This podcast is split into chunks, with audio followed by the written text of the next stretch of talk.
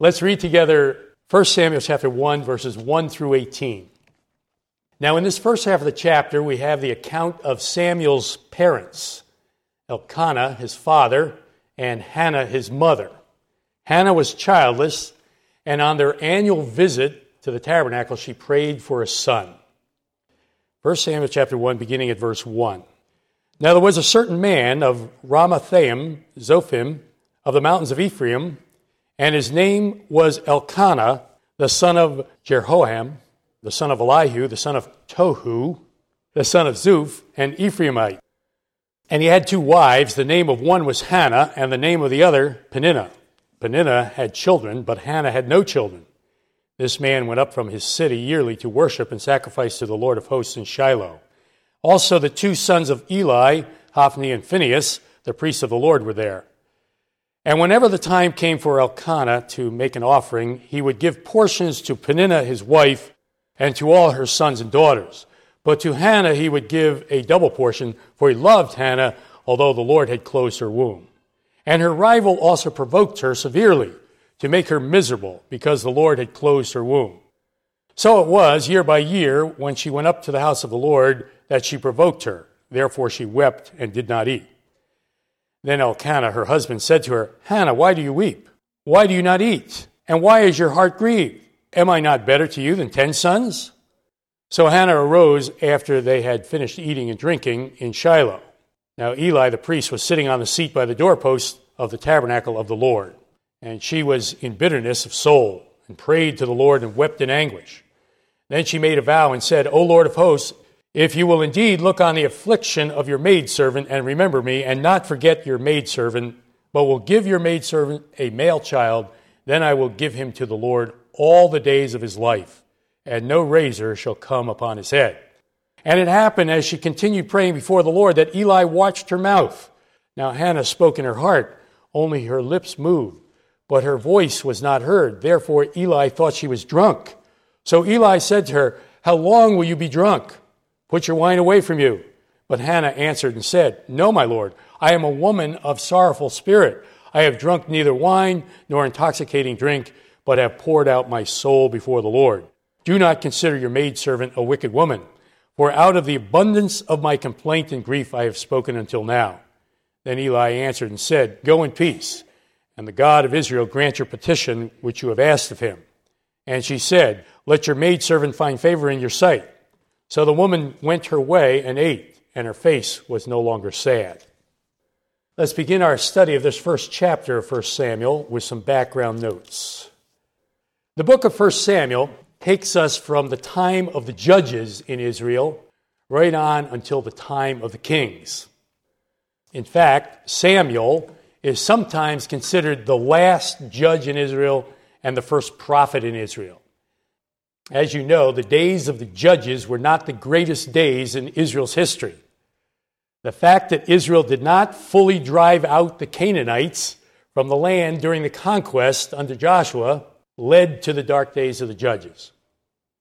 It's against this background, then, near the end of the period of the judges, that Samuel is born, and as a result, the course of the nation of Israel is changed. Samuel turns the heart of the nation back to the Lord. Now we see from the first few verses here that Elkanah, Samuel's father, was a polygamist. He had two wives, Peninnah and Hannah. Polygamy, remember, was practiced in the Old Testament, all the way back to the time of the patriarchs. This does not mean that God condoned polygamy. No way. From the beginning, God's design and direction was for one man and one woman in marriage for life. But polygamy was practiced and allowed in the Old Testament. At the time of Samuel, the tabernacle was in Shiloh. Remember, the temple in Jerusalem was not yet built. That came later at the time of King Solomon. So every year, in accordance with the law, godly Jews would come up to the tabernacle at Shiloh. It was on the occasion of one of their annual visits to the tabernacle that Hannah prayed for a son and God answered her prayer. You know, not to have children was quite a stigma in those days for a woman. In fact, to be childless at that time was thought to be out of favor with God. Well, there's some background for this first half of 1 Samuel chapter 1. Let's move now to our doctrinal or teaching points. In other words, what is the Bible teaching us here? Doctrinal point number one God works through all kinds of situations. God works through all kinds of situations. There's no doubt, as we see when we read through this chapter, that God was at work to accomplish his purposes. God was going to raise up a unique leader in Israel, Samuel the prophet, to lead his people out of the dark days of the judges and into the time of the united kingdom of Israel. But notice the most unlikely set of circumstances through which God works to accomplish his purposes. Hannah is barren. Not much hope there. In fact, we read in verses 5 and 6 that God had closed her womb. And then Elkanah is a polygamist. Would God work through a situation like this? Answer yes. God can work through all kinds of situations. Just because God had Samuel born to a polygamist father does not mean that God condoned polygamy. No. And it doesn't mean that Samuel couldn't be fully qualified to be a man of God. We need to remember this. God can work through all kinds of situations. In fact, He does. Illustration. You know, one reason I'm in the Lord's work full time today is because of a very unpleasant situation that occurred when I was in secular employment years ago. As most of you know, before Emmaus Bible College and seminary, I was a research scientist. I loved my job. But it so happened that someone began to take my ideas and not give me credit for these ideas. This person was taking all the credit for himself. Well, God used this unpleasant situation to cause me to be open to the possibility of full time Christian work. Well, maybe you're in a very difficult situation right now, or maybe you're facing a very complicated set of circumstances. Listen, trust the Lord. Read 1 Samuel chapter 1. God works through all kinds of situations. Doctrinal point number two God works through all kinds of people. God works through all kinds of people. Peninnah, the other wife, was not very nice to Hannah, was she? Look at verses 6 and 7 once again. And Hannah's rival also provoked her severely to make her miserable because the Lord had closed her womb. So it was year by year when Hannah went up to the house of the Lord that Peninnah provoked her. Therefore she wept and did not eat. This was wrong. But God used Peninnah, in spite of her wrongdoing, to accomplish his purposes.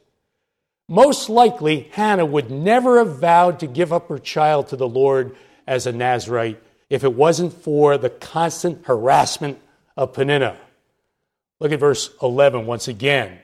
Then Hannah made a vow and said, O Lord of hosts, if you will indeed look on the affliction of your maidservant and remember me and not forget your maidservant, but will give your maidservant a male child, then I will give him to the Lord all the days of his life, and no razor shall come upon his head. That's the Nazarite vow there. God works through all kinds of people. And then there was Eli, the high priest. He misread Hannah's character at first, verse 14, thought she was drunk.